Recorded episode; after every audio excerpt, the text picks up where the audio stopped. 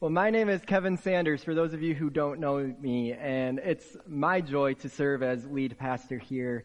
And it's just such a gift to, to work alongside Pastor Curry and Allison and all our ministry leaders and volunteers and everyone who makes up this place, Hope Church. And uh, it's just it's just a gift. And now it's my gift to bring us the Word of God as we focus in on today's message. So to start, I want to ask you a question. Do you guys like mysteries? Yeah, yeah, you know, like a Agatha Christie novel. You know, I read And Then There Were None in sixth grade. I had an awesome teacher. I read that recently. I was like, I read that in sixth grade. Good book. Uh, Sherlock Holmes, right? Some Sherlock Holmes stuff. Or my favorite detective, Encyclopedia Brown. Mm-hmm. Hardy Boys or whatever. Uh, Nancy Drew, there you go. Yep. Uh, or you like watching these whodunit shows, right? You like to watch, uh, like by the end you find out who who did it. You have maybe you have a deep love for the board game Clue, and that's just what you enjoy doing. But the question is, do we really love mystery? Or do we like mystery that eventually leads to understanding? See, have you ever watched a show that ends on a cliffhanger and then they cancel the series. And you're like, why? I must know what happens and you're mad about it still. Or, or you, you have a show that just loves throwing you mystery after mystery after mystery without answers. I'm looking at you, Lost. I love that show, but it's frustrating because mystery unsolved leaves us frustrated and unfulfilled. Would you agree with that? Mystery unsolved leaves us frustrated and unfulfilled because we want to know. We want to know. We want to be in the know. We want to know it all. And today, we get to talk about what we don't know. But we don't know what we don't know, so how do we talk about it? How do we grasp the mystery of God? Can we grasp the mystery of God? Well, no. It's a mystery. So what are we doing here? I guess I don't know. It's a mystery. We're in our third week of our God is series. And two weeks ago, Pastor Curry talked about how God is knowable.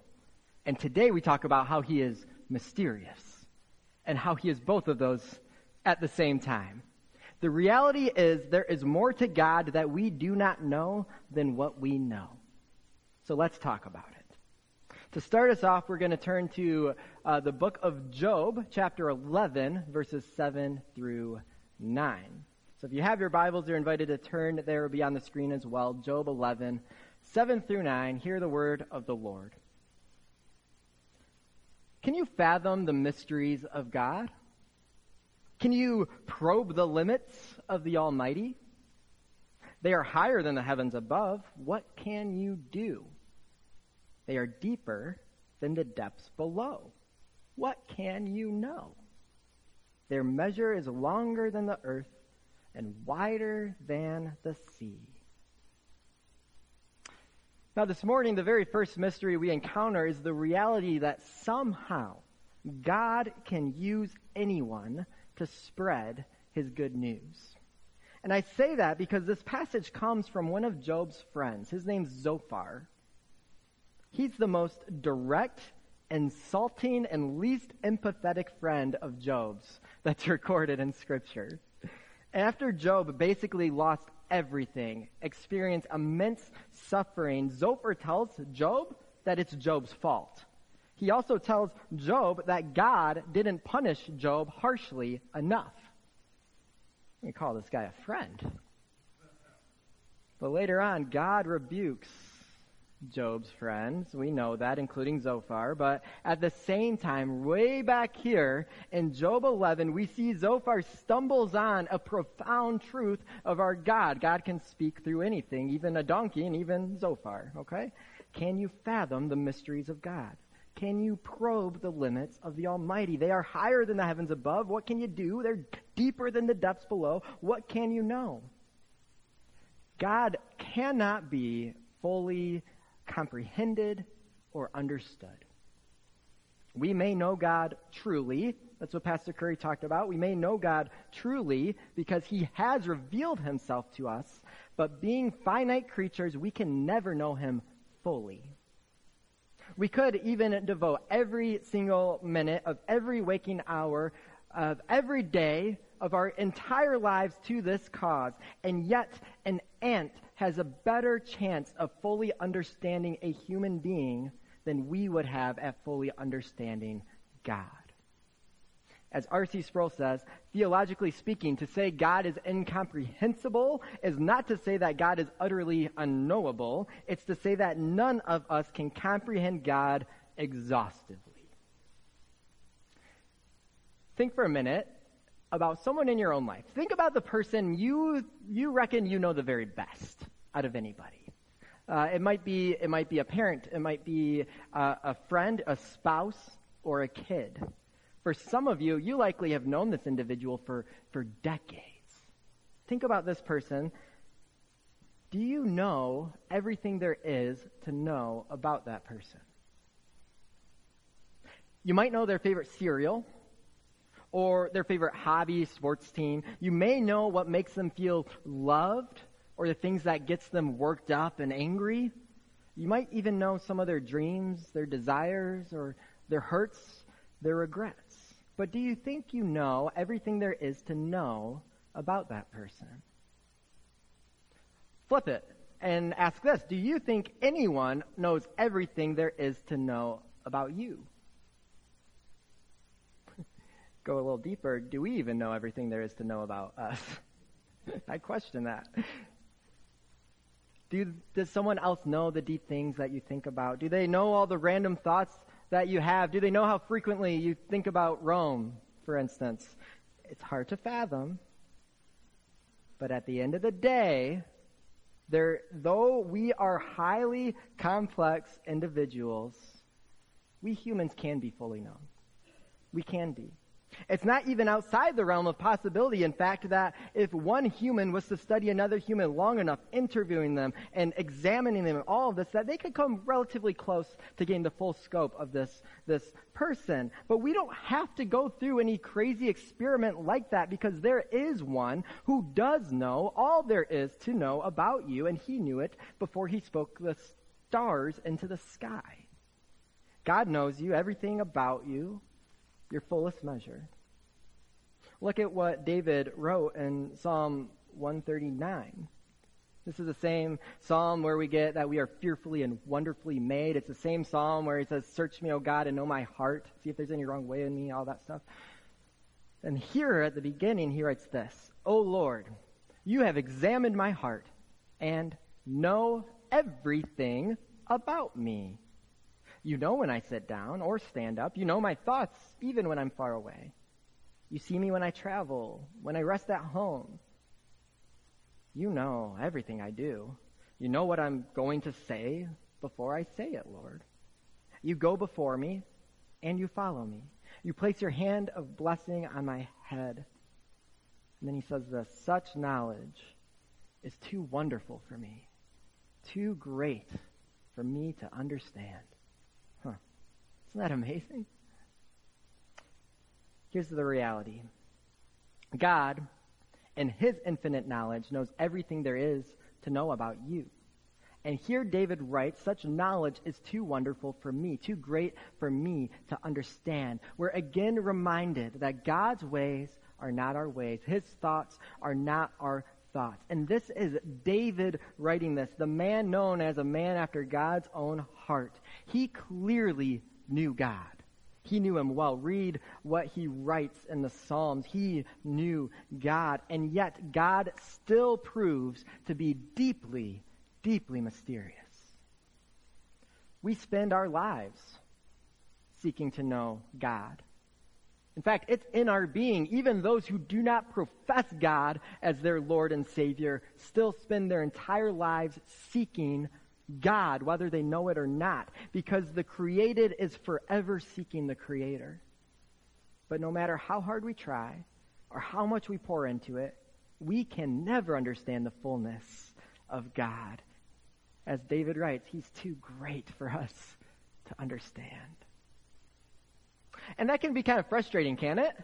I mean, be honest about that. Like, aren't there these questions that you have and these things you want to know about God? And it can be frustrating as we pursue Him.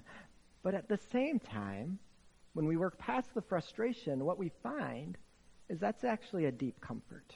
That's a deep comfort. Just imagine if you could know everything about God. We can't really understand our spouse or our kids right? So in that scope of it, if you can know everything about God, then that means there must not be much to Him. Praise God, we can't know everything about God. Augustine, is that how you say that? I always get it wrong. Augustine, Augustine, Augustine, whatever. I'll ask God. It's a mystery. he wrote this we are speaking of God. Is it any, any wonder if you do not comprehend? For if you comprehend, it is not God you comprehend. Very similar to a quote we had last week, right? Uh, where, where basically we need to fight against the temptation at all costs to put God in a box of measurable means. Because he doesn't belong there. He can't there. We can't really fathom knowing something about another fellow human, and we, though we are fearfully and wonderfully made, are very ordinary compared to God. So, back to this question of if you can know everything about someone, do you want someone else to know every single thing about you? Do you actually want that? Every thought, every action, every mistake, every everything. I'm going to guess most of you will say no. You know, I don't want people to know that the only time I cry is at kids' movies. I don't want you to know that embarrassing thing that happened to me in elementary school, or I don't want you to know the things I sometimes think or the desires in my head and on and on and on. And I'm guessing you don't either want people to know that. With humans, sometimes what we don't know, we don't want to know. There's this whole thing called sin, which is the reason why we don't want that, right? But with God, we can't know what we don't know about God. We just can't. But what we can know and believe is what we don't know about God is good. That messes with the mind. Stick with me. We got this. That what I mean is there is no darkness hiding in the mystery of God if what we know about God is true, which it is, then that means that when, when it says in Scripture, give thanks to the Lord for he is good, his love endures forever. When we read that he is slow to anger, abounding in steadfast love, all these things, because he's infinitely good, that means all we don't know is also infinitely good. Because of who God is, there are no secrets he holds about himself that are not beautiful and perfect. Isn't that amazing? And it's not just the things about him that we don't know, because there's a lot about God we don't know, don't understand. But the things, it also includes the things we do know about him, for we cannot fathom them to the fullest measure. Take his love, for instance, ones that we probably would say we understand the best. Love, right? God is love. That's an attribute of God. It's, it's founded in God. He is love, all of that. But his love for us is frankly impossible for us to understand. We cannot comprehend it to the fullest measure. How could we ever comprehend it? We just sang it. God so loved, he gave his son. Can you comprehend that? I cannot comprehend that we cannot comprehend even an ounce of all that God is. And as you know, this series, you're going to see the connections between all the messages. This ties a lot to what we talked about last week with God being infinite. Here's R.C. Sproul again. Our finite understanding cannot be contained, cannot contain an infinite subject. Thus, God is incomprehensible. This concept, it represents a check and balance to warn us lest we think we have captured altogether and mastered in every detail the things of God. Our finitude always limits our understanding of God. And so the mystery of God doesn't just reveal that there's plenty we don't know, It reveals to us our posture and our pursuit of God. See, if we ever catch ourselves thinking that we have come to understand God, we better be ready to fall to our knees and repent and humbly seek Him and worship Him once more. Let's consider Job again. We heard the words of his friends. Now, after being an upright man through life's greatest hardships you could ever fathom, being faithful in the midst of terrible suffering, he was longing for an answer and an audience from God. He demanded answers. And then God responds. And whoa, boy. God responds indeed. Uh, Job 38, we're just going to read the first uh, seven verses of Job 38 here. And this is God's response to Job as he had all these questions from his suffering. The Lord spoke to Job out of the storm. He said, Who is this that obscures my plans with words without knowledge? Brace yourself like a man. I will question you, and you shall answer me. Where were you when I laid the earth's foundation? Tell me if you understand. Who marked off its dimensions? Surely you know. Is that God being sarcastic? Kind of sounds like it. Who marked off its dimensions? Surely you know. Who stretched a measuring line across it? On what were its footing set? Or who laid its cornerstone while the morning stars sang together and all the angels shouted for joy? And God goes on and on and on for four chapters. God goes on to the question and the problem and the mystery of suffering and pain, God does not give Job a direct answer. He leaves it all a mystery. You and I have a lot of questions about God. You and I have a lot of good questions for God. Questions we cannot fully grasp or understand at all. Certainly this side of heaven, for the answers are wrapped in the mystery of God but we still try and answer them anyway. Job, who suffered more than any man and still sought to remain steadfast, if any man deserved an answer to the reality of suffering, it was he. But God does not give him an answer because God knows the answer isn't what he needs. What he needs most is a deeper and a better understanding of God's wisdom, God's power, of God's character. In his answer, God reveals there are mysteries beyond human comprehension. For indeed, God's ways are truly inscrutable. But what we learn from God's response to Job is very important for each of us. We have these questions.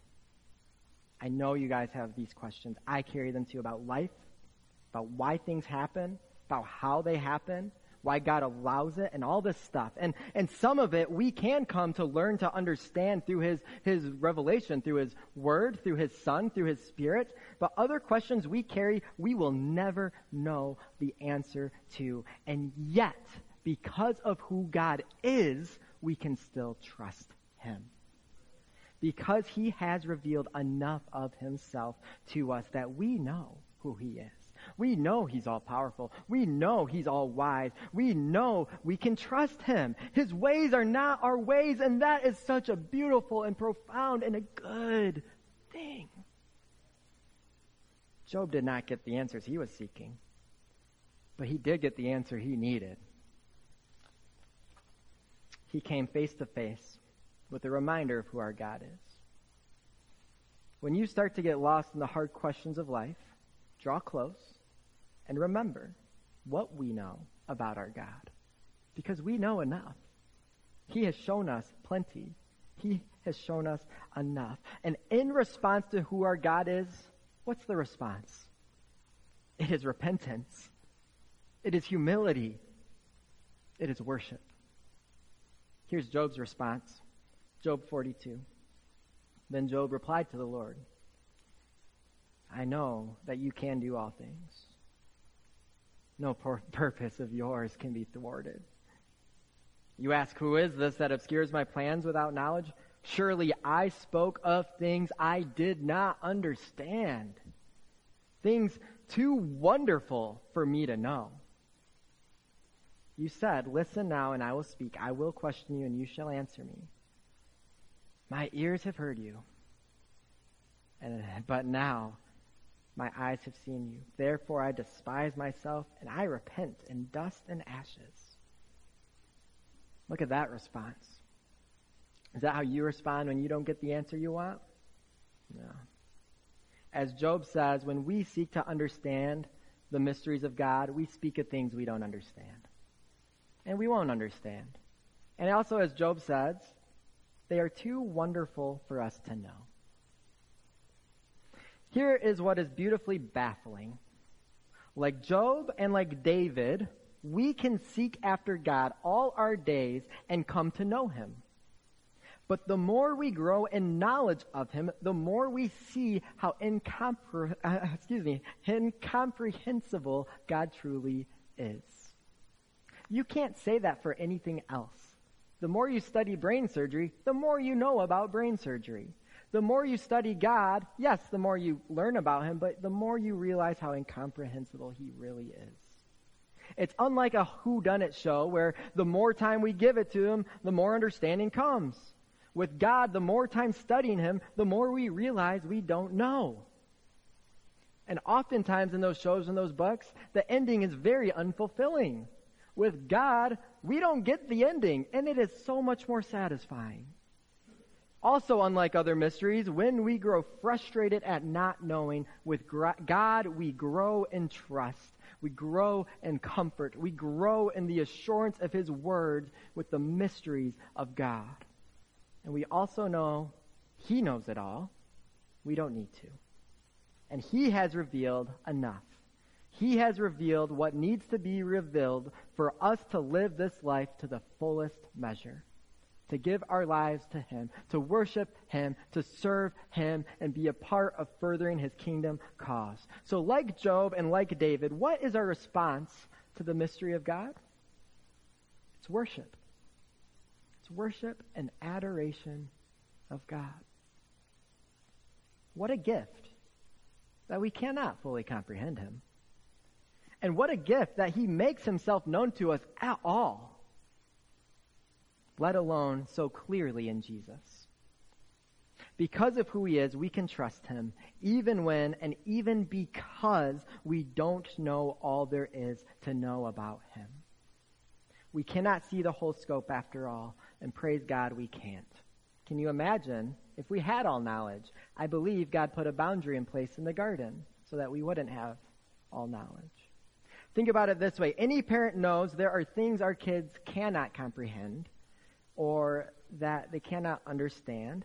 And then there's also those things that we choose to keep from our parents, uh, or excuse me, from our kids out of our deep love and care for their tender little souls. They can't carry some of the things us adults have to carry. The same is true with our God and Father. He does the same for us. There are things we are not meant and cannot know or carry. He knows, and that's enough. The fact God reveals himself at all is such a deeply profound gift. So do not waste it. Come to know the Lord with whom you were created to spend all of eternity with. Do not let the mystery of God be a cop out for seeking to know God. Draw ever closer to Him. Have a heartfelt longing to know truly the one who knows you fully. May that be the case for all of us as we draw close to our God. In the name of the Father, Son, and Holy Spirit. Amen. Let's pray.